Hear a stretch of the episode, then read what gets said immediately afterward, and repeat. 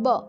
a tecnologia pode contribuir em várias coisas para poder possuir um cotidiano melhor, como por exemplo, a organização de compromissos, automatização de mensagens, facilidade na comunicação,